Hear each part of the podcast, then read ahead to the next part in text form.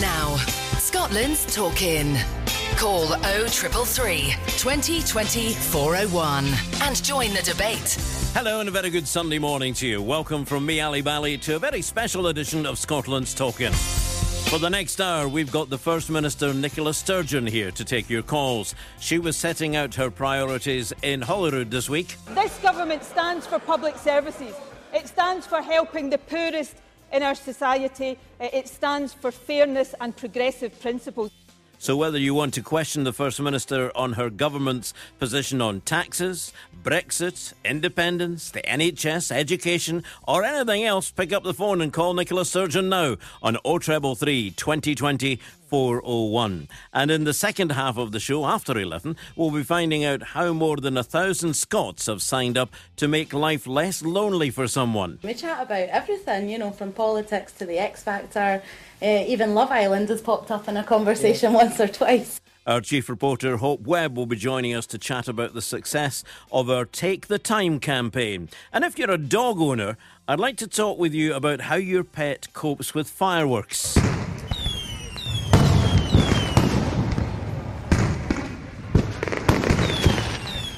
Researchers say that listening to certain types of music, like reggae, can help them relax.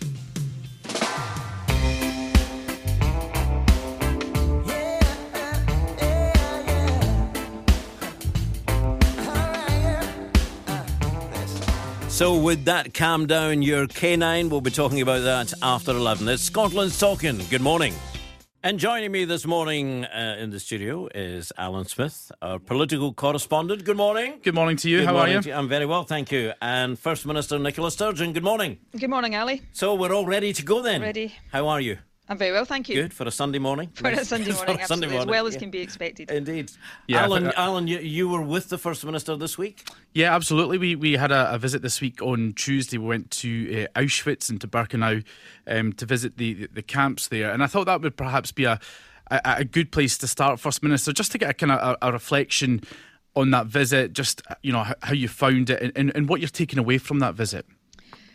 The visit was really, really powerful. I mean, I'd expected to be very moved by it, but it was beyond my expectations. It's it's a very harrowing thing to do. It's it's grim. You are uh, in this place which is bleak, and you're immediately overwhelmed by the sheer scale of it. And the uh, coming to terms with the fact that so many people died and suffered there. But then, as you know, as we went round, you just get all of these glimpses into the individual lives mm-hmm. uh, of the people who ended up there, and it's heartbreaking. Uh, for me, and, and I'm sure this is true for most people who go there, the the images that were toughest to take were those of children and babies. You know, there was no mercy shown by the Nazis uh, to, to, younger people. Everybody was treated in the same horrific way. But I guess what I took away from it was that, yes, what happened there was horrific, the darkest period in human history, really. But the Holocaust didn't start there. It started way, way back in everyday anti-Semitism and discrimination. And you know, we live in an age now where these things are rearing their heads again, and it's a lesson, a really powerful lesson to all of us that we've got to combat and stand up to hatred and discrimination wherever we find it. How big a problem is it for, for parties to deal with at the moment? Because we see every party seems to to have have something to deal with, including your own mm-hmm. party this week. I don't think any party is immune from it. You know, the SNP is a, a big party with well over 100,000 members. You know, from time to time we will have issues to confront like other parties do. For me, I, I think the test is how you deal with it and are you prepared to show that you're going to treat issues like that when they arise seriously because if you don't then all of the rhetoric is meaningless so for the SNP and obviously I can only speak for how the SNP deals with these things we we try to deal with them fairly, due process, and giving people uh, fair treatment. And also, you know, we live in a democracy where freedom of speech is an important principle. But on the other hand, making sure that we're not in any way tolerating hate speech or racism or intolerance uh, that causes such misery for others. I know in the, the run up to uh, today and, and, and highlighting the fact that you were coming on the programme you know, we get a lot of comments from people, a lot of questions from people, and one of the, the comments that kept coming up, and, and, and we know Twitter's a bit of a minefield, mm. but um, one of the comments that came up about your visit to Auschwitz that, that, that your visit was really nothing more than a political stunt. It was just a photo call for you. well, well, you were there. You know that's not the case. We spent how many hours there? You know, yeah, several, yeah. going round uh, and seeing it. But I think what you know, firstly, I'm not the first leader to have visited Auschwitz, and I, I, hope I won't be the last. I think it's something that everybody who gets the opportunity should try to do.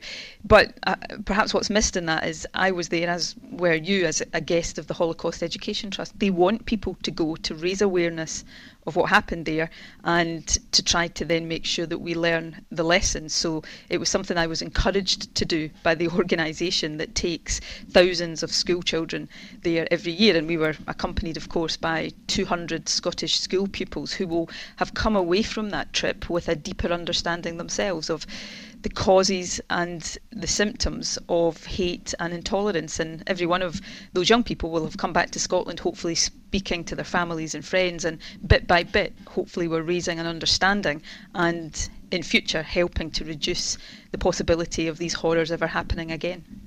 Okay, thank you for that. Okay, uh, just on talking of uh, social media, I just want to clear something up so that our listeners are quite aware of what we do here. Um, well, Alan and I were talking about this earlier before we come on. On Twitter and everything else, First Minister, the, the comments of that uh, all the questions on this programme are set up um, in your favour.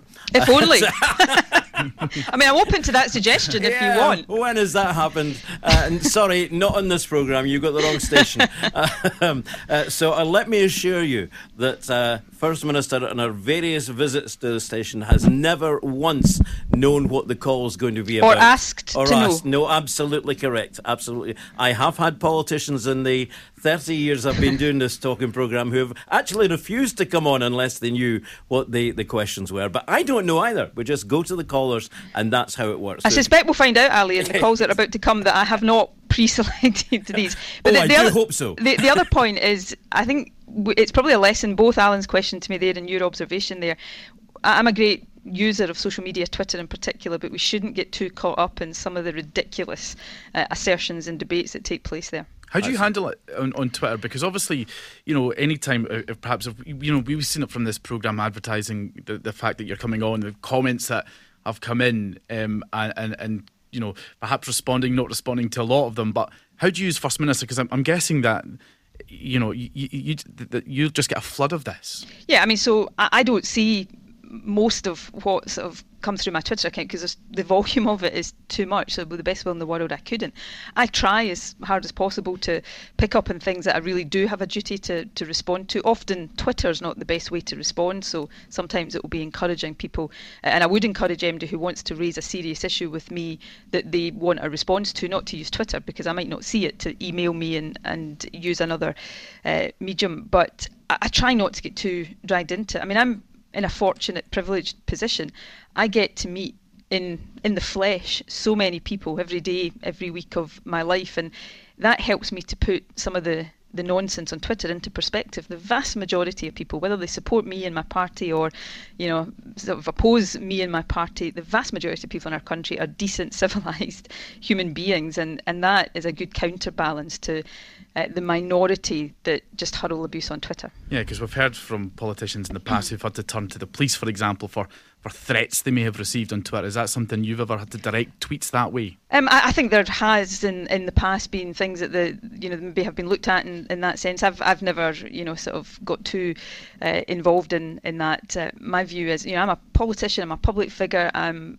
I'm open to scrutiny, so I accept that there's, you know, some of this just comes with the territory, and if I'm not prepared to put up with that, I shouldn't be in the job I'm doing. But when it crosses a line, whether it's me or, or somebody else, into, uh, you know, death threats or, you know, threats of violence or, or misogyny, these kind of things, then you know, none of it. We, we want to live in a civilized society where we can all debate with each other passionately, but keep it civilized. At the end of the day, there's you know, it sounds a bit trite. Um, I'm aware of that, but there's more that unites us than will ever divide us, and we all want the best for the country. Okay, as if to prove this isn't fixed, one of our regular callers who upsets an awful lot of listeners is the first one on. and, and Thanks I, for the warning. That's okay. I w- I wouldn't have fixed this. I wouldn't have had him on. But he's here. Stephen, remember, respect. Good morning to you, Stephen. Morning, Ally. How are you today? I'm fine, thank you. You're through to the First Minister. What's your point? Morning, First Minister. Morning, Stephen. You've had a good build up there. Oh, well, I'm trying my best here, First Minister. All I'd like to say is, I think you've been better taking the 200 children and going round the local communities in the west coast of Glasgow, right through to Argyll. It's a cancer. Poverty is rife. People are marching in the streets, from the NHS to school teachers to the local authorities. The people in, I would like to see getting a wage rise, a well above the 3%, is the cleaners, the unsung sung heroes that don't get paid at all for looking after their own families the NHS is failing them. And we're out there doing the grind, the dirtiest, mankiest jobs that you can, you can imagine. And we're paid a pittance for it. Who do you work for, Stephen? I work for a local authority. Sorry, okay. Yeah, and the difference between you and I, First Minister, you're sitting down to a lovely meal any time of the day. I'm going to reduce counters, or as somebody says before, which I thought was a good word, the shelf of opportunity. Because I am on the breadline with my family. And so, due to the high cost of travel, fuel, food, my council tax is going through the roof. TV licences, there's housing, there's loads of stuff in here, Nicola. Mm. Yet, you're away out the first to a Holocaust while the people in this country are starving. Things are bad, Nicola, that's what I'm trying to say to you. And if I ran a department for anywhere, I'd be down the road with no pension, no nothing. Yet, the ministers of this country fail. They'll go away. They just get reshuffled, put sideways, with big pensions, and I get nothing. That's why I think all you know, yourself, Nicker, and all your ministers should resign. There should be a re-election within a mandate date, and put people in there in charge. It's caring for the poor, not the rich. Right, let, let, let the First Minister come back okay. on because you've, you've given quite a few points. No, and, and to be fair to Stephen, I think all of the issues that he raises there are, are, real issues. I mean, just just let me deal with the, you know, going to Auschwitz as an alternative to dealing with these issues. These are not either or. Uh, you know, it's important that as a leader we experience these kind of things. But, you know, on the issues, some of the issues you've raised there, and I'm um, this is not me trying to get off the hook. I'll come on to some of the issues that are my responsibility, but things like fuel prices, pensions, uh, these are not the responsibility of the Scottish Government. I think the way pensions have been uh, dealt with in recent years is, is pretty shocking. I know it's not the issue you raise, but particularly the, the WASPI women having pensions uh, stolen from them. But around pay and poverty, you know, the Scottish Government, I, I would say confidently that we're doing more than any other government in any part of the UK. Are we doing everything that you might want us to do? Uh, of course not. But we, for example, the first government in the UK to lift the public sector pay cap because we recognise that public sector workers like you have had it tough for a lot of years. So we want to start restoring the value of your wages. Now, you work for a local authority, the negotiation on your pay is between your unions and local authorities, not with the Scottish Government. Uh, but nevertheless, uh, we've given local government uh, real terms increases in their budget to make it easier for them to start that process of lifting pay. We're doing more than any other government to try to get more people paid the, the living wage. Uh, we are investing a lot of money every year to try to take away the worst impacts of some of the cuts to welfare, for example, that we've seen uh, imposed by Westminster government. So there's a lot of work going on there. I absolutely recognise how tough it is for people out there. I speak to people every day of the week that you know lets me know how tough it is and we're working really hard as a government within all of the constraints that we're working in to try to address these issues and we'll continue to do that. First Minister, we you know I, I know where Stephen's working and and and what he's saying there, but you, and and equally what you're saying as well. But just recently, we've seen people from Glasgow taking, you know, working with uh, working with the council there, taking to the streets about their pay, the years that that has gone on. As First Minister, can you not not knock some heads together and get something. That's ridiculous. The amount of time to, they've waited on this. It is ridiculous. But with the the administration in Glasgow City Council right now, I don't need to knock their heads together because at long last they are getting on with it and.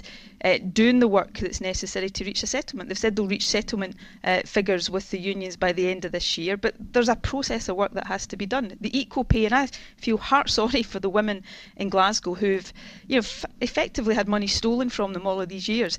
Uh, the last administration in Glasgow City Council, and I, you know, I'm going to call a spade a spade here, the Labour administration uh, went to court, spent more than £2 million dragging them through the courts to avoid paying them what they were due.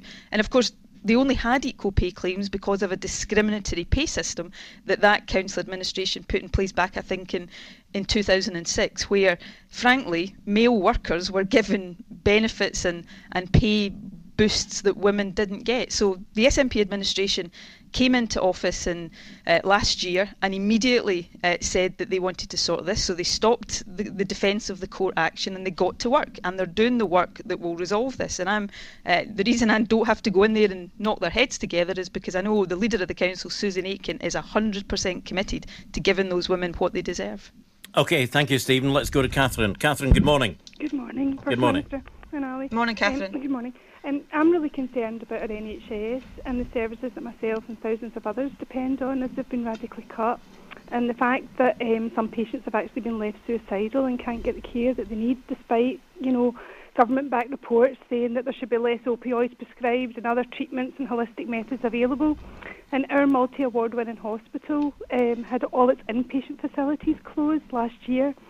And um, where in 2010 we actually had 22 nurses, we've only been left with two full-time and one part-time. Is this a homeopathic hospital? No, it's the NHS Centre for Integrative Care. It does yes, much, much, much more than that. And anybody that ever calls it that is Sorry. only trying to do it down, really. I wasn't trying to do it down, incidentally. Um, and um, and we've also lost seven doctors, and only one has been replaced. And that's, this is despite me approaching. I mean, I came on this show over um, three, over I think it was four years ago, and spoke to you, and you, you said to me you'll put me in touch with people, and you know it, it, it was dreadful what happened there, and it's particularly the way the consultation was handled, and, and and not just for myself, but for other you know other services that were going through the consultation process at the exact same time. It was totally flawed, flawed, totally biased, and, and, and totally shocking. And as I say, patients are, are, are actually suicidal, and the, these patients have got long-term chronic conditions. And I've, I've heard you stand up in Parliament and say that these complex patients, you know, cost the NHS a lot of money, and that's where the resources should be put. Yet that is not what's actually happening. Okay, Catherine, let the First Minister come in so we can get some Thank, calls in. well, thank you for phoning in, Catherine. I, I remember speaking to you one of the previous times I was on uh, this show. Look, I, I know, and you know, I, I'm an MSP in Glasgow. I know that the Centre for Integrative Care, I called it the homeopathic hospital because it's what a lot of people refer to it as. It wasn't intended to do it down at all. Um, I know there's strong feelings and strong support for that. Patients who have had care there uh, have nothing but praise for it. The Health Board went through a consultation. I absolutely recognise that if decisions are taken after a consultation that people don't agree with, they can often feel as if that consultation wasn't fair, and I understand that. But the, the health board took decisions that they thought were right to give patients access to the, the best care with a focus on on day care rather than inpatient care uh, there. So they've taken those decisions, uh, and they will have taken account of uh, not just patient opinion but clinical opinion as well. But I I recognise your strength of feeling uh, around this, and and I accept that we're probably not going to entirely agree uh, on the position uh, that was arrived at. But in terms of the health service overall, uh, we, we, as most countries face at the moment, uh, the challenges, which you know are good challenges to have, of a, an ageing population, which is putting lots of demands on our health service, but we're putting in the money uh, and the resources and the planning,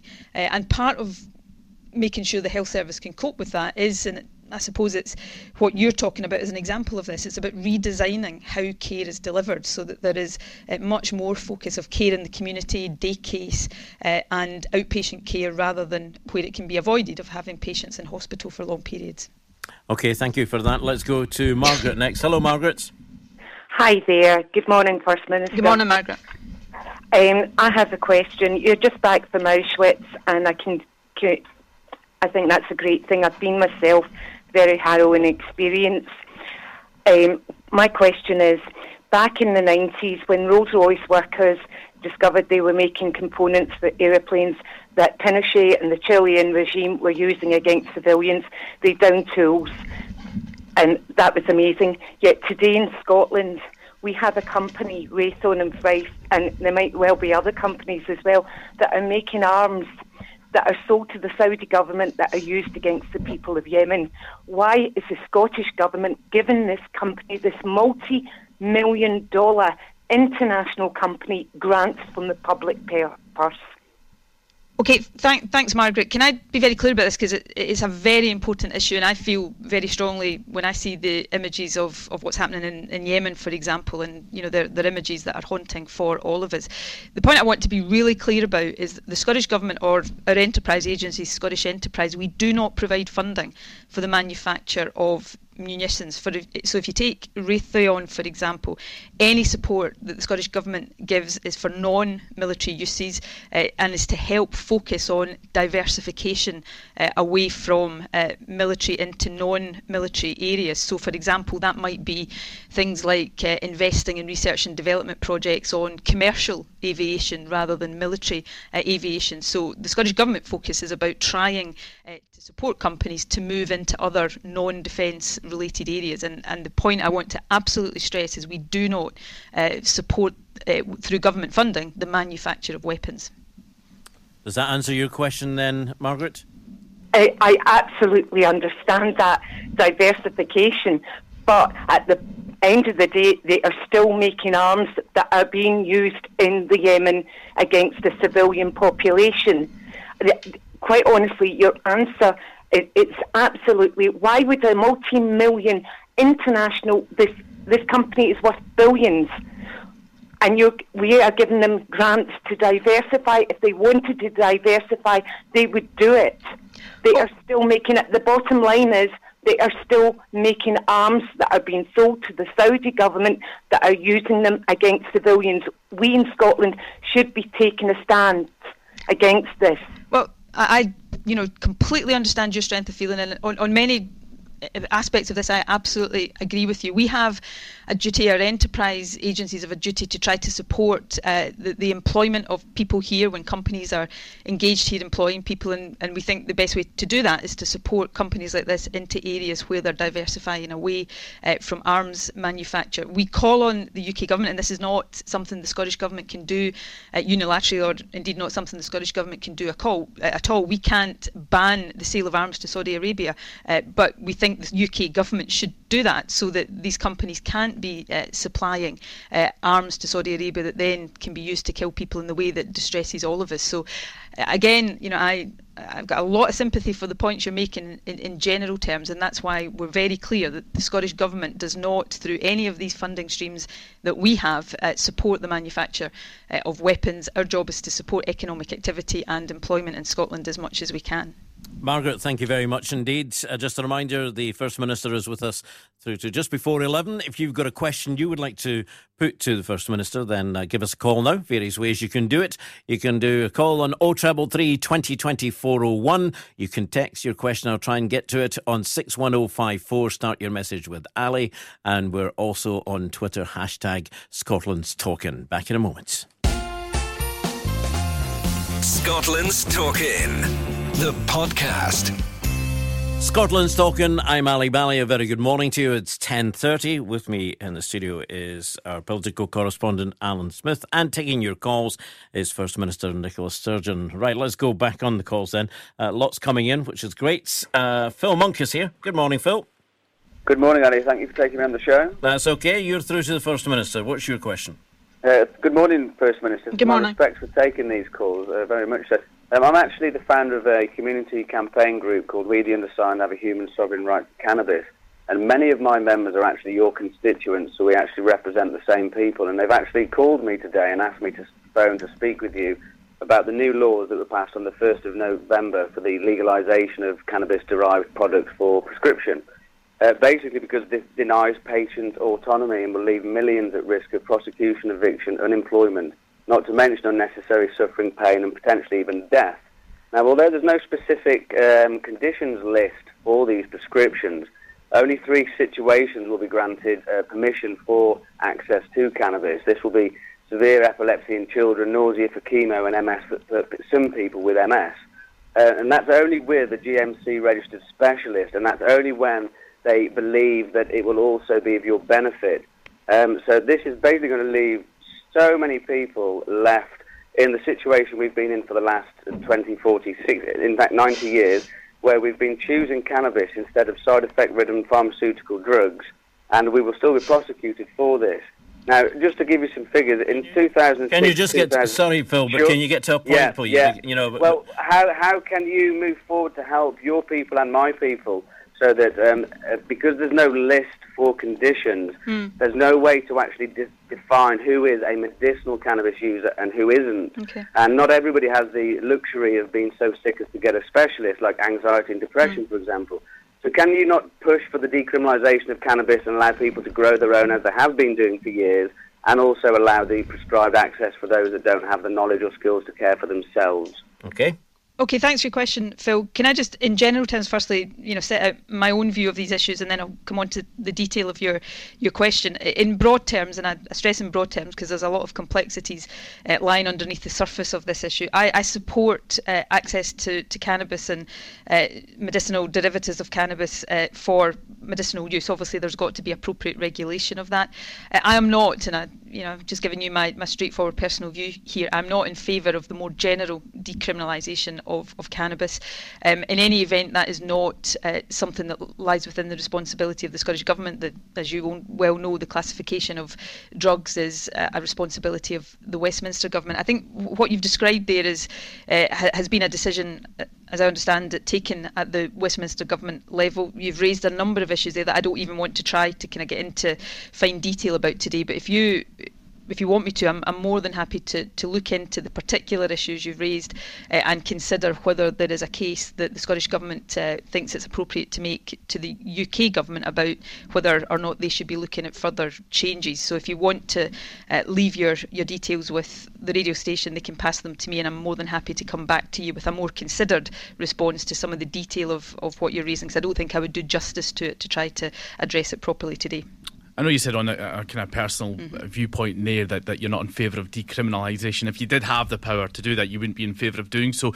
Where, where does that kind of personal belief of, of not being in favour of decriminalisation of cannabis come from? I have a concern, and I'm sure Phil would uh, sort of take me on in this, and, and it's a, a legitimate debate, and I'm, I'm not saying there's an absolute right or wrong. I, I have a concern. There's there are uh, a number of suggestions that use of cannabis can create, for example, mental health issues. Um, and I, I would have a concern that if we were to decriminalise cannabis, then 10, 20 years from now, we would be dealing with some of the, the implications of that uh, that you know I wouldn't feel comfortable with uh, supporting at, at this stage. I also I also think, and, and this is perhaps less of a scientific uh, argument, and I absolutely accept that, but I I think we we run into some difficulties. I think with the messages that we're trying to get across to young people. You know, we we say to young people, don't take drugs. We try to encourage young people not to smoke. And I think for a government then to be generally decriminalising cannabis, I, I think risks confusing some of those messages that we're trying to give to,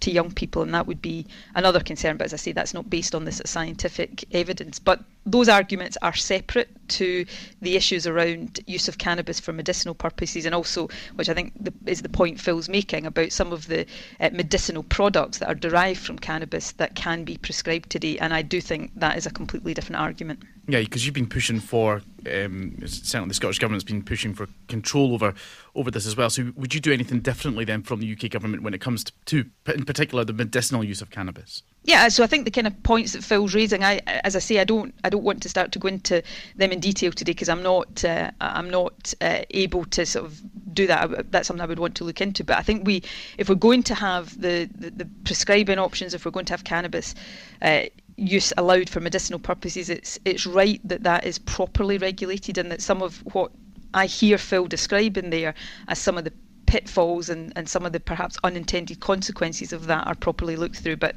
you know what we would do differently in the fine detail of that, I would really need to kind of have a closer look at it before trying to answer that definitively.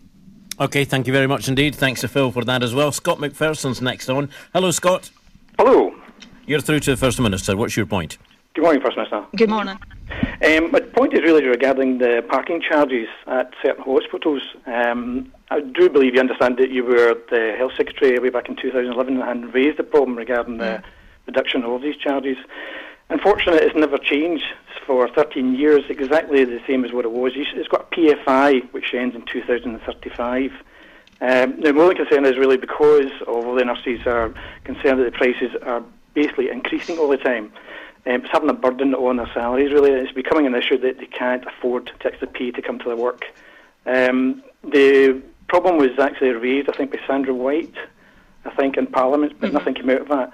Um, I was just to find your views, can anything be changed mm-hmm. um, regarding this uh, problem they're having continuously? There is only three hospitals within yeah. uh, Scotland, you know yourself. Um, but we're just trying to see if there's anything can be done to actually reduce the, the charges within the NHS. Okay, thanks for raising that, Scott. It is an issue that I know is of of a lot of concern to people who work in uh, these three hospitals. Just for the benefit of listeners, we abolished car parking charges generally. Um, I was health secretary when we did that a few years ago. But there are three hospitals, as Scott rightly says: Edinburgh Royal Infirmary, Glasgow Royal Infirmary, and Ninewells Hospital in Dundee, uh, that are uh, private finance initiative hospitals, which include the car parks. Now, these PFI projects predate the SNP's time in government, but we looked very closely at this at the time that we uh, abolished car parking charges, and just to be blunt about it, to buy out those PFI contracts or to uh, modify them in a way that would have allowed us to take away the car parking charges, it would have. I can't remember the exact figure, but I don't think I'm exaggerating when I said it was, would have been tens of millions of pounds that we would have had to take out of patient care in order to do that. Now, we made a judgment at the time that that was not uh, the the appropriate use of, of public money, but you know, periodically we do have issues expressed about concerns when car parking charges go up. Uh, given that you phoned in and raised it this morning, Scott, I'm happy to undertake to go and have another look at the particular. I'm guessing because you mentioned Sandra White, might be guessing wrongly that it's the Glasgow Royal Infirmary that you're particularly concerned about. So I'm happy to go away and look at that and see if there's representations we can make about the level the charges have got to.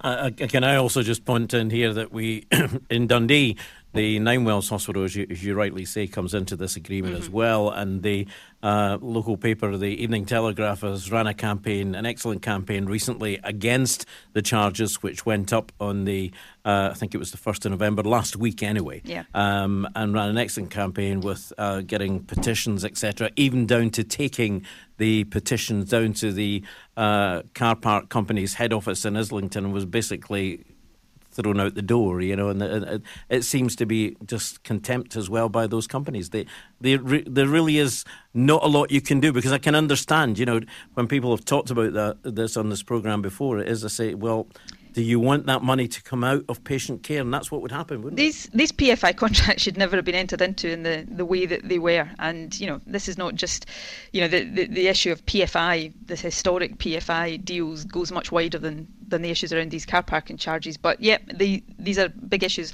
Look, I, you know, I'll have a fresh look at whether you're absolutely right. We we don't have the power just to get rid of them without spending large amounts of money. That our judgment, and it is a judgment, it, it wouldn't be the right thing to do in terms of the expenditure of that money. But I'll have a fresh look to see whether we can make uh, new representations to the companies concerned to see if we can get any movement there. And again, Scott, if you want to leave your details, I'll uh, get the health secretary to write back to you when we've had a chance to do so. Thank you very much indeed, Scott, for raising that one. Uh, let's go to Patricia next. Hello, Patricia. And oh, there, there we are. Right, we've got you now, Patricia. How are you? Yeah, I'm good, thank you. Good. You're through to the First Minister. Your point, please. Hi, Nicola. Hello. I'm one of the striking ladies last week on the equal pay. Mm-hmm. And I think I speak for myself and most of my colleagues when I say 12 years is long enough, and we also feel that the leader is not strong enough against the old Labour councillors who are still in Glasgow City Council. We feel that she is still listening to them who, as you know, have fought us all these years against everything that we're entitled to. Could I have your opinion on that, Nicola? Well, let me deal with that in two ways. Firstly, I absolutely agree with you that you have been treated appallingly, and 12 years is, is too long. And, you know, I, as leader of the SNP, as First Minister, I want to see you and all of your colleagues get the money that you are due, and I want to see that happen as quickly as possible. I don't agree about the, the strength of the leader of the council. I know Susan Aitken, I've known Susan for a long time. She's a I'll be transparent about this. She's a friend of mine. She's a colleague, but she's a she's a tough cookie, and I'm convinced she's got a grip on this. What I would say is, I don't expect you to take my word for that or her word for that. You will not believe that perhaps until you see the, the colour of the money, and you're perfectly entitled to take that view. But I am convinced that Susan is going to fix this, uh, and I'm convinced she's going to do that in a way that is fair and just to all the women concerned. And I suppose all I'd ask, and I, I totally understand your frustration, so I could understand if you say, well, you know, we're by that, but just give her a chance. She's when she took office, she had to get rid of the court uh, actions. She then, as you know, there has to be a process. We can't settle uh, the the claims until there is a, a, sort of assessment done of what the value of the claims are, and that means quite a lot of detailed technical work about comparator pay rates. That that work is being done, and I know Susan is absolutely 100% determined to do this, and I believe she will. Okay, thank you. We'll take another quick break, and we have uh, Karen on, who's going to talk about. Um, well, I don't know what she's going to talk about. We'll find out in a minute, actually. You're listening to Scotland's Talk In, the podcast. Join the conversation on Twitter at Scotland's Talk In. First Minister Nicola Sturgeon taking your calls this morning uh, for the next uh, five or six minutes left. Goes very quickly. Karen, good morning to you. Good morning. Good morning. You're through to the First Minister. What would you like to ask? First Minister, firstly, I would like to ask you what you can do about carers in Scotland. I know you've given us the, the wee supplement payment, mm-hmm. but ESA and carers allowance is all I have to live on, and my daughter is a full time job. I have to work, and mm-hmm. I struggle. I really struggle financially. Well, th- thank you, Karen. And c- can I say firstly, thank you for what you do as a carer. You know, you and the thousands of other people across Scotland who care for loved ones. Uh, and save, frankly, the health service and local councils a fortune. Uh, I know you do it out of love, but you still you know make a huge contribution. So thank you for that. Uh, we want to, to help carers as, as much as possible. There's a lot of things that we've done in recent years to try to make sure that carers themselves get more access to appropriate healthcare. You know, the, the GPs, for example, are being vigilant about the impact of caring responsibilities on the health of someone most recently, as we've taken over responsibility for uh, carers allowance, we have introduced the new carers allowance supplement, and most carers who get carers allowance will have received that over the last few weeks, and that's given carers an extra four, just over four hundred pounds every year. It's not a fortune, but it's a small way of saying thank you for what you do and helping out a little bit over the next couple of years, we'll take more responsibility for some disability payments, and we hope to try to improve the way they are administered to help not just carers but uh, carers within that. I hope that one day in the not too distant future, uh, Scotland will have complete responsibility for the welfare system so that we can make sure that looking after people properly, dignity and respect, and proper treatment for people who contribute so much like you do is absolutely the heart of everything we do. But on the way to that, we will continue to take whatever steps we can to make life that little bit easier for carers.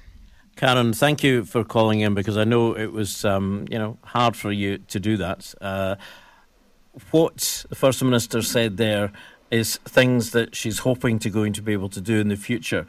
Um, you're struggling now. Have have you asked for help? How, you know, you're saying that the carers allowance is the only thing that you're living off. Have you gone to Citizens Advice or someone like that to say, "Am I getting everything I'm entitled to?" Yes, I have. I also get um, employment support allowance. I do get that to top up the carers allowance, but it really is not. You're stuck between a rock and a hard stone. You can't mm. take a job because you lose you, you can't take even a part-time job because you'll lose money again. Yeah. And then you're looking for family, whatever I've got, to go and deal with my daughter mm-hmm. while I'm out trying to get away from the world, get away from what's going on in my head with her. Yeah. It's it's really hard. I know. It. I'm aware that some of what I'm saying here, Karen, is not of immediate help to you, and I'm, you know, I'm acutely aware of that. We've only taken responsibility for carers allowance and we are in the process, as I say, of taking over some of these other benefits. So over time, we want to to address some of these things and the carers allowance supplement is a sort of early down payment on that but some of the other things that in the fullness of time we want to look at are rules of eligibility around carers allowance the point you make is a perfectly reasonable point about you're kind of caught between a you know rock and a hard place. You can't take work because then you lose out, and so these are the kind of things we want to try to smooth out and make easier it's going to take us time to do that, and I recognise that's hard for people in your position, which is why we were so keen to get the carers allowance supplement up and running as quickly as possible, just to try and, I suppose, demonstrate good faith that we want to sort these things, but also to give carers that little bit extra uh, in their pocket. Can I just go to, thank you, Karen. Can I go to another uh, Karen here, which has come up in uh, um, uh, a text that says, Can I ask the First Minister what help she plans to offer MESH injured patients after her apology to them for all they have endured.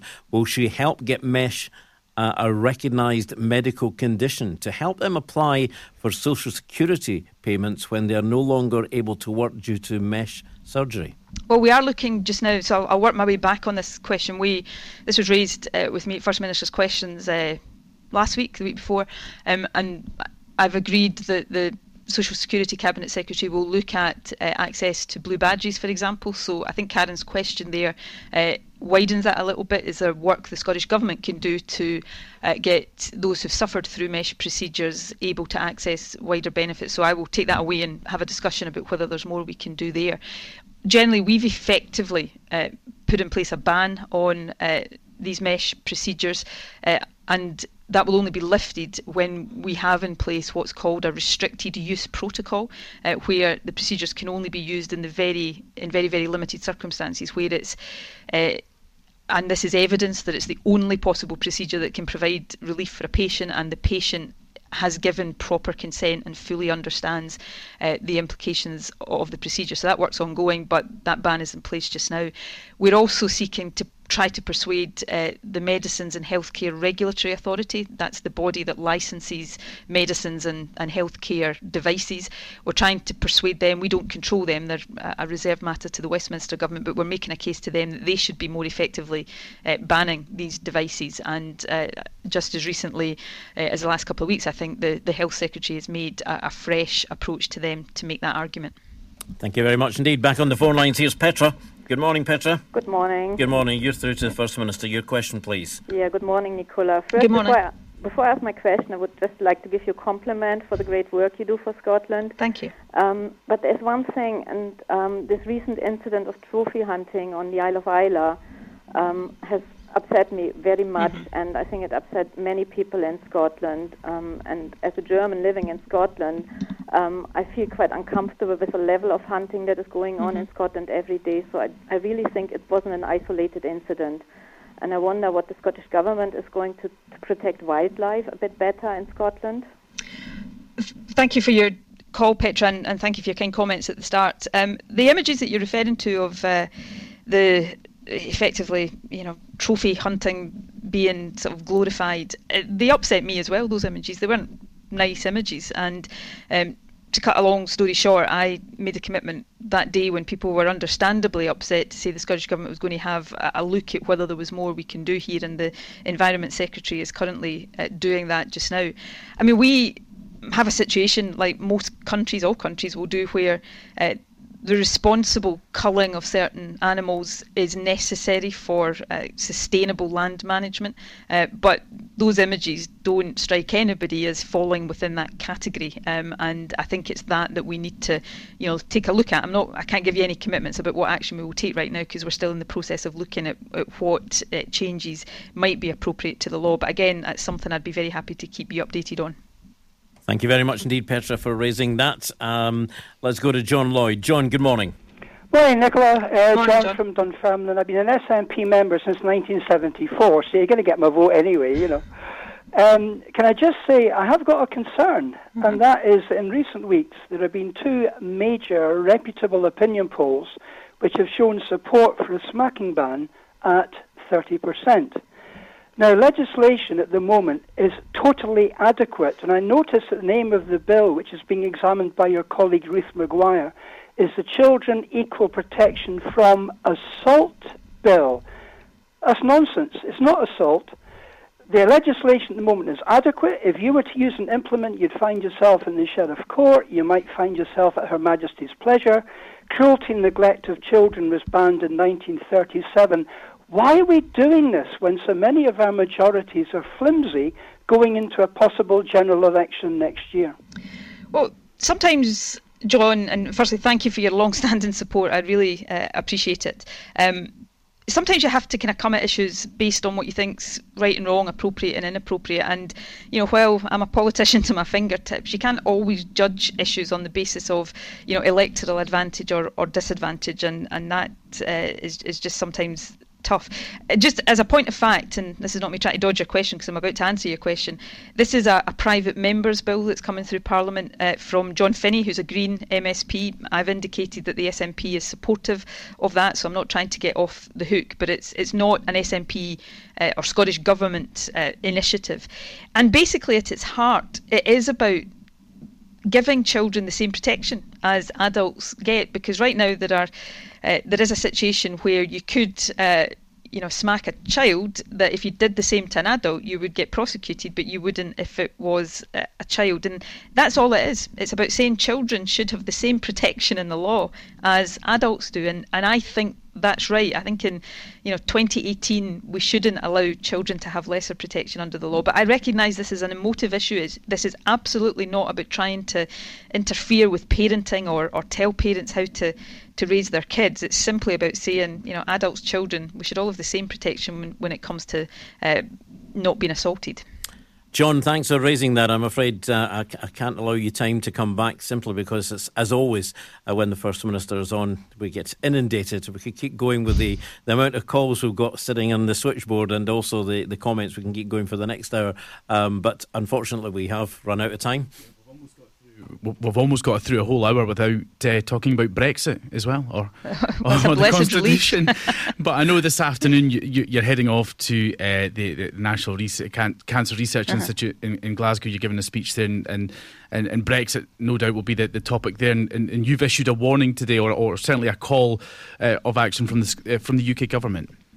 Yeah, I mean, I'm speaking at this major cancer conference in Glasgow this afternoon, and you know there'll be a whole range of issues discussed there. Scotland's, you know, a leading country when it comes to, to research into uh, the the reasons for and, and possible cures for cancer. But one issue I think is uppermost in everybody's mind just now is the possible impact on research of Brexit and also supply of medicines. And you know these problems could be uh, resolved at a stroke if the UK government took a sensible approach. If they're intent on leaving the EU, which they are, uh, I regret that.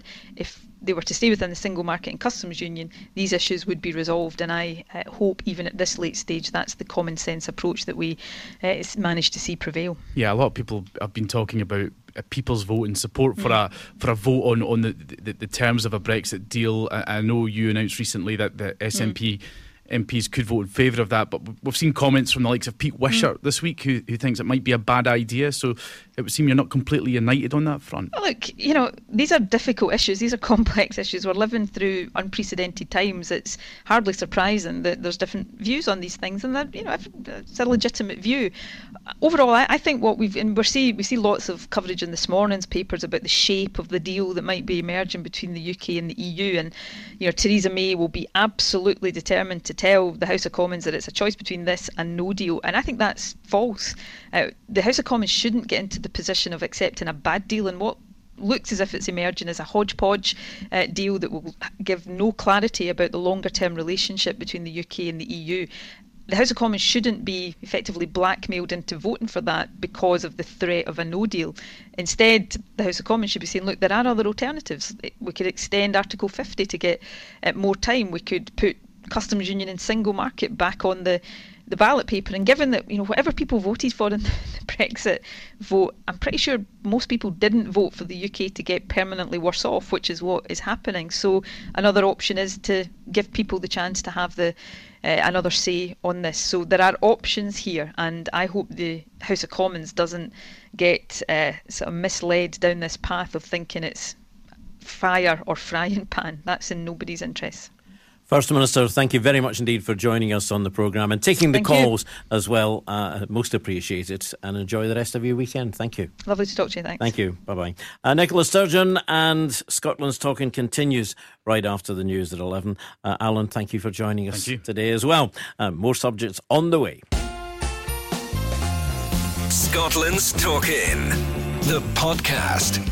Uh, Robert McGowan says, uh, You should have given the First Minister another hour on the programme. Yes, we know, but we are restricted to the time that she can give us, and uh, most appreciated as well. Uh, but thank you, uh, Robert, for your comments there. Let's uh, talk about fireworks in the in the uh, neighbourhood in a few moments. But first, I, I want to go back. Uh, earlier this year, you may remember we launched our Take the Time campaign. This was investigating loneliness across Scotland. It was the idea of our chief reporter, Hope Webb, and this is Befriending Week. So we thought we'd get Hope back in again. She's been hearing from those whose lives have been changed thanks to it. So, Hope, good morning, first of all. Hi, uh, thanks for having me. And thanks for hanging on. so, uh, just remind us what this was all about. Yeah, so like you say, this campaign was launched back in February, and now it really came about because of a Sunday night that I had. I had been visiting my sister, I had come back to my flat in Edinburgh, expecting to go into my flat, have a normal night, maybe make tea, put the telly on. Um, but when I walked in the front door at the bottom uh, of the stairs in the, the block of flats, I found my elderly next door neighbour. I had fallen down the stairs. She was at the bottom of the stairs. Um, um, luckily, she wasn't that injured, um, but I had to sit with her while we waited for an ambulance for a number of hours. And uh, in those number of hours, I found out her life story. Um, she had been a dance teacher, but she now lived alone after losing her husband, I think about 12 months ago. Um, but it just made me think how can I possibly live next door to somebody for all this time and have no idea who they are or really that they spend the majority of their day alone. And it just got me thinking about how many people must also be in this situation. Um, so I had come into work. And I had t- told this story to my colleagues, and it just so happened that a former colleague of mine had had a very similar situation with a neighbour, an elderly neighbour of his as well. So we just had a little think about what can we do to highlight this issue, look into it a little bit more, and possibly make a difference. And that's kind of how the, the Take the Time campaign came about. And it's not just the elderly either, is it, Hope? It's, it's, it's, it's younger people as well come, come into that category where they are lonely. Well, that's the thing. It's a little bit of a rabbit hole, really. Once we started to look into it, it really opened your eyes as to just how many people can suffer from loneliness and isolation. I think elderly people are the, you know, the, the category that first come to mind. But you've got young people, for example, um, heading off to university in a brand new city. They don't know anyone. That can be quite a daunting experience for people like that. You've got single mums who maybe have partners away at work and then they have a new baby and, and all they do is stare at a baby for X number of hours a day. Um, and they can suffer from loneliness. Really, anyone can suffer from isolation, um, and it definitely opened my eyes uh, hearing lots of different stories. Um, I investigated it and, and, spoke to lots of different people across Scotland, and we told some of those stories in, in a week long series of reports back in February. Um, I have one here. Now, this is 92 year old Davy Campbell. He is from the Craigmillar area of Edinburgh. He unfortunately lost his, his wife, and uh, he now lives alone. And the only people he sees during the week are staff members and a few neighbours at the adult daycare centre in Craigmillar. And he's only able to go there on a Wednesday, I think it is. So once a week he comes in and he has interaction with other humans. So I sat down with him at that centre and had a little bit of a chat of, of what it's like to, to be Davy, really. 2006, my daughter's uh, district nurse that she's away down in England working. And I'm left alone. And is it quite tough not having anybody in the house? You get bored sitting on your own, talking to yourself, you know, and uh, it's so lonely. When you haven't been here for a few days, how, how long can it go when you haven't seen anyone? Go, go any length of time nobody comes to the road. The only people I've got any contact with. It's a lonesome life. And that story is, is so touching. I mean, I still tear up and, and thinking about it and hearing him. But he's just one person of so many people out there that unfortunately have to go through this.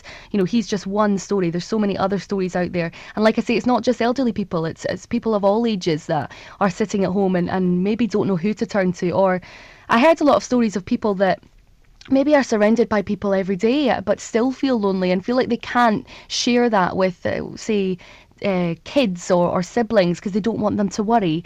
Um, so the whole point of this campaign was telling stories like that, but then giving people a way of hearing these stories and, and doing something about it. So our call for action really was to get people to sign up to become befrienders, um, and that means that they can donate some of their time, albeit just even an hour a week, um, to spend time with someone who is suffering from isolation and really create that friendship, that bond that, that so many people out there are craving. Um, and Yep, that was launched back in February, and the new figures that I got Mm. um, just last week show that nearly 1,300 people across Scotland have signed up on the back of the campaign. Which, if you had told me that back in February, yeah. I would never ever have guessed that. I think the power of people you can never underestimate it.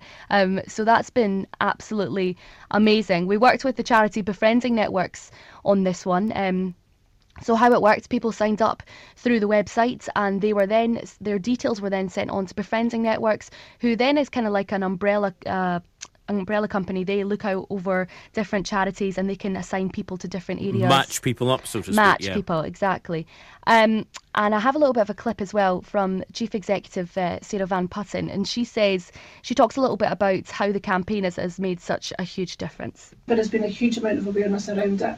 Um, and I think it, it also helps from the point of view of organisations who are delivering befriending at times also struggle to raise their profile or to get funding to run their services. So I think the campaign has been able to raise awareness amongst funders, um, amongst the general public, just about the value of befriending and also for some people who've maybe never thought about that they needed a befriender, it's also helped them think about it. So yeah, from our point of view in raising awareness, it's been a hugely successful campaign. And I think we do have to acknowledge that as a result of that campaign, we have got more volunteers out there now who are be- delivering befriending who wouldn't have been without it. Have you have you heard talk from anybody who has become a befriender since you, you started your appeal? How they've actually got on with it? Yeah, I mean that's been one of my favourite parts of all of this has been seeing, you know, firsthand the the difference that it has made. Um, just two weeks ago, I went to meet a befriending pair who were matched through the campaign. Now, this is 79 year old John Dixon and 35 year old Shelley O'Reilly. Um, they're both in Edinburgh and they were matched back in June. Now, Shelley had heard the campaign on the radio, had signed up, headed over to the website, thought that it was something that she really wanted to be involved in. But I was blown away to also hear not only that, but John had also heard the campaign on the radio and had thought, to be honest, that's something I could do with. I could do with being befriended. Um, so not only did we bring, you know, Shelley into the mix, we also reached out to, to John, who thought, you know what, I could actually really do with somebody to, to spend time with. So I found that amazing. I went to meet them and sat down with them, um, and I have a little bit of a clip of the interview I did with them as well. This is like got to be some of my favourite audio ever. They're the most hilarious couple. They got on like a house on fire, and you would think they've honestly been best friends for years, but they've only met they only met back in June. Um, so I'll play you a little bit of of uh, me talking to them. We clicked right away. We got on really well. So it was a perfect match for us, wasn't Yeah. it? And uh, and then just from there, we, we just meet up, um, you know, one to two times a week, and we go for dinner, we go for coffee. We've been through Peebles for a drive. Aye. Well, it's just Yeah. the luck of the job. Yeah. As soon as we, uh, we got together, we just felt quite comfortable. We were never stuck for words. No, John's a Probably, blinder. I, probably I talk too much. We chat about everything, you know, from politics to the X Factor. Uh, even Love Island has popped up in a conversation once or twice. So, you know, John's quite with it. He's not, um, Not geriatric. you know, he's not geriatric yet. So, um, So that was amazing Oh. to see. right. So, what can we do then uh, to to help? Either you want to, you know, maybe again, people listening to this who maybe maybe that is something I can do. Maybe I can be a befriender, or indeed the other side of the coin, where somebody's sitting thinking, "I am lonely," and that takes something for somebody to admit that first of all. Yeah, totally. I mean, the beauty of this campaign is that, you know, this is, is never over and it's never too late to, to play your part. Um, being a part of this has really taught me that everyone can do something to tackle loneliness and isolation. I should stress that befriending is a commitment. You obviously have to be able to give at least an hour a week or an hour every fortnight to this. Um, to, to be able to befriend someone. So it's not for everyone. You know, a lot of people live very busy lives. So I guess if you are someone that you think I maybe don't have that time um, to donate, then you can do simple things like checking on neighbours. You know, maybe I should have gone next door and, and knocked on my elderly neighbour's door and asked her if she wanted me to do her shopping or to sit down and have a cup of tea with her. Even siblings, speak to siblings or, or cousins or um, colleagues and just ask people. I think pe- speaking to people and asking them how their day's gone can even go a really, really long way. Um, but as for becoming a befriender, itself, you can still head up uh, to our website and click on the news section. And there, there's a big kind of section called Take the Time where you can click on and you can still sign up on the website. And it's it's quite easy. It's quite specific as well. You can write a lot of details about what would work for you, even what type of person you'd like to befriend, what hours you would be free. And the befriending networks are really great at setting you up with a charity and a befriendee that works around your schedule. So um, there really is a little bit for everyone uh, to do. I really think everyone can kind of play their own part. Mm. Well, congratulations on the success of the campaign. As you say, it just came about through something simple uh, by walking in your, your front door, and it's it's amazing how that whole thing has uh, come about, and also the amount of people that have uh, signed up. You know, it's just amazing. Was it thirteen hundred or something? Yeah, yeah, yeah, it still blows me away. yeah, absolutely astonishing. Uh, Hope, thank you very much indeed for joining us and bringing us up to date on the whole campaign. Thank you. Thank you. So that was our chief reporter Hope Webb talking about the campaign take the time.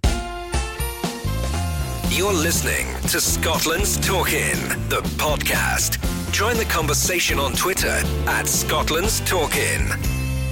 Has your neighbourhood been echoing to the sound of fireworks this weekend? It's bonfire night tomorrow. Many people with dogs will dread this time of the year because of the effect all that noise has on their pets. Now, there was some serious scientific research done recently which suggested that playing certain kinds of music can help them calm down. Apparently, soft rock and reggae have the most relaxing effects on them. John McLaughlin has written hits for the biggest names in music like Sir Rod Stewart, Sir Cliff Richard, and he helped the SSPCA put together a CD called Play, Pause, Relax. Very good title. Good title for a song, John. Good morning to you. good morning. good morning. So, how did this come about then? How did you get involved in this? It was very, very strange one, as you can well imagine. But um, yeah, I was contacted uh, through, through a, a, a, friend, Ian who was doing some work for the SSPCA, and um, he was saying that there was this research going on about how um, the effect that music had in dogs, and I thought, well, that's massively interesting to me because I'm a massive animal lover, vegan, and and uh, I've been vegetarian for 30 years and stuff. So I was really interested in in, in um, how, how, dogs react to, to, to, things. In particular, I could see the, the the link between music and animals. I always made that kind of link anyway. So um, when I was approached about about uh, the research that was going on. You know, I, I, put my hat in the ring, as it were, and uh, and said, yeah, yeah, I'd be interested in, in, in trying to help with that. And then the idea came up for making an album using all the, the information that the, the guys at Glasgow University got, which which itself itself was very uh, um, interesting. The fact that they discovered that dogs reacted better to reggae music. I know and, and certain music and certain BPS. Good old Bob Marley, eh? exactly, bless him. Yeah, but it made so much sense to me. Until most other people probably think it's mad, but it made so much sense to me. So, yeah, so I wanted to get involved. Well, also with us here at the moment is Gilly Mendes Ferreira, is head of education and policy at the Scottish SPCA, and was heavily involved in the dog music research uh, project. A very good morning to you, Gilly. Good morning. Yeah, and getting somebody of John's stature involved, very good. Well done. I know, amazing for us. I know, I know, yeah. So, how has it been received then? How, how, how is this whole research and the whole idea? I mean, it, it's surely not just dogs that get upset with fireworks, so is it? No, it's lots of different types of animals, and that's something that we're working with the University of Glasgow now is looking at the music effects on, for instance, cats and other animals that not only come into our centres but obviously are in um, household homes as well. Um, but this is a fantastic project. So for the last couple of years, we have been looking at um, how we can basically decrease the stress of animals that are in our care, and ultimately, obviously, those animals are going into new homes as well. And things like fireworks and so on. It's a very scary environment. I've got two dogs myself, and one of mine's petrified of fireworks. So he's also been listening to the album the last um, couple of days. Um, but it's been fascinating for us because by looking at dogs' responses to do with their heart rate, um, looking at the behaviour. We found that when we were playing music in a kennelled environment, the dog spent um, less time standing up and barking, more time lying down. Um, and for their sort of aspect, it also meant that there's a better chance of them getting rehomed because they're not jumping off the walls and people tend to walk past those dogs. They were looking a little bit more relaxed in their environment. Um, and for all the animals that we help, we just really want to make sure that is a stressful, um, try and get rid of that stress in the environment that they're living in, and we want to do the same in the home as well. Mm. Uh, John, what you said there about you know all coming together and making sense for you, it makes sense when you think. I mean, I, I have it said to me often when I was when I was on a, a, daily show on radio. People would say to me, "Oh yeah, uh, my dog listens to you every day." You think, great, but people people do go away, maybe go to work or whatever, and they leave the radio on company for their dogs. So music, it's a logical step, isn't it? I think so. You know, I think you know, the, the dogs and animals in general. I think have got they make the connection with us, so we make connection to music. So it seems very, very natural. I think you know, and uh, that, that's how I, I, I loved doing it. You know, the, the challenge that we had, of course, was trying to make a record that would um, work to, to keep keep the dogs calm and ones that they've enjoyed. And one, we try to make a record that we thought the owners would like to, if they were going to have to listen to this record over and over again. So um, that that was definitely our challenge was to, was to um, was to meet all the criteria. But I, I think we've done it. I've, it's been so nice. I've received so much email and stuff on on social media, just saying, you know, ra- random people just saying I got this record and I really liked it. I was really surprised. I got it for the dog, but I really liked the record. By the way, Rover says thank you. exactly. so, what type of tracks are on it then, apart from from reggae? What, what else have you got? Well, we, we, we went through all the criteria. Obviously, I think um, soul music was another one that that, that seemed to um, have a, a, good effect on on calming dogs down. So um, we, have got a few really great soul records on there, um, vocaled by Gamu, who was um, on the X Factor a few years back. So, um, so made some really great soul tracks and um, you know, kind of soft rock. Um, you know, again, meeting the criteria, make sure that there was, um, uh, you know, everything added up with what the Glasgow University people had wanted. So, um, yeah, there's soft rock, there's there's um, reggae, there's some soul, um, a few ballads on there as well. Um, so yeah, it's uh, yeah. I, I, think it's a record. It's, a, it's actually like a compilation record for, for dogs and uh, and the owners. Yeah, dogs and owners. And Gilly, you getting good feedback from it through your organisation as well? Yeah, we're getting really good feedback. So um, even people obviously who have bought it when they've been out to our centres and maybe rehomed an animal taken it home. We've had lots of feedback on our social media and everything, and it's great. And um, as John said, I think this is the hardest job for him is to try and make sure that it was something that people wanted to listen to, as well as um, their animals in the homes, because otherwise they won't play it. So um, well done on him for creating and such a brilliant track. So, um, but no, we've had really good positive feedback, and we'll just see how the research goes and see if we end up doing other albums. Um, yes. You never know for different animals, so who knows? Another album on the way, John. Yeah, exactly. John McLaughlin and Gilly Fernandez, thank you very much indeed for joining us on the programme today. So, what about you? What works for your pets? O treble three twenty twenty four oh one. Let me know. Scotland's Talk In, the podcast. And just a reminder the album title is called Play, Pause, Relax. Very clever. Pause as in P A W S. Uh, that CD is available now for pets and has a, a, a, very interesting collection of music that will also appeal to pets owners. Here's one from uh, Patsy Clark, who's just sent this in uh, on my Facebook page, Ally Bally Show. She says, I always leave the radio on for our dog Toby, and I tell him too. Toby, I'm leaving the radio on for you. Toby, hopefully you enjoyed Bob Marley there. Uh, talking of fireworks, I think that's what John wants to talk about. John, good morning. A very good morning, and certainly a relaxed day with Radio Day. Absolutely, the yes. best music. Absolutely, yes. So, what do you want to talk about then? Well, I think it's about time. Fireworks, Ally. If you go into A and E, you're still getting people coming in blinded, burns to the face, scalding of the hands, and various other parts of the body. It's not called Guy Fawkes Night anymore. It's called Bonfire Night. Mm. Now, police officers will tell you, fire officers will tell you, paramedics will tell you, doctors will tell you, and pet owners I think it's about time we ban fireworks only for display under supervision, Ally. Yeah, I, I think the organised displays that um, are now cropping up, whether you know some some clubs and some uh, uh, associations have official fireworks displays that help them raise some money for their organisations because they can charge for it and they can sell uh, some snacks and things at it. So that, that's a good way, or or indeed some councils organise their own displays across Scotland. But uh, for general sale, is there really a need for them, John? I don't think so. Do you? I don't think so. Um, as I said, being maimed coming up to Christmas is not nice. Being blinded coming up to Christmas is not nice.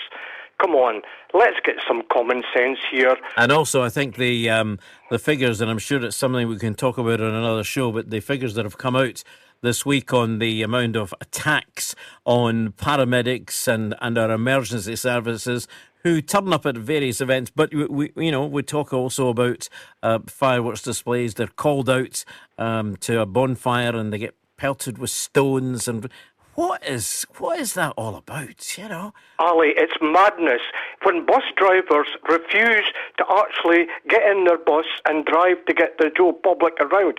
Well, that's telling you something, Ally. It is, and it's wrong that our uh, emergency services and indeed anybody um, doing a public service. And I, I know what uh, uh, John is talking about there. Uh, it was in the news recently in um, about a, a, housing estate and about a city bus company uh, having to withdraw buses because bus drivers were refusing to go through uh, certain housing schemes due to the attacks. That's just really is madness. It really is.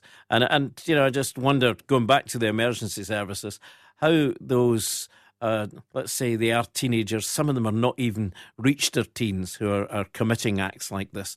How they'll feel when they've, you know, if they're one of the ones that are injured in an accident or whatever, and you know the the paramedics or the fire brigade are held up because they're busy dealing with something that they're being called out to, and they're actually getting attacked. It's it's. Uh, it's, it's not a good part of our society. That's it for Scotland's Talk In today. Uh, I'm Ally Bally. Thank you very much indeed for your company. Thanks for your calls and your tweets and your emails. We've had loads of them today, of course, with uh, our guest in the first hour, uh, First Minister Nicola Sturgeon. And as we said at the top of the hour, she doesn't um, say, you know, we, do, we don't tell her what we're going to talk about. She just takes the subjects as they're thrown to her. So thanks to her for doing that.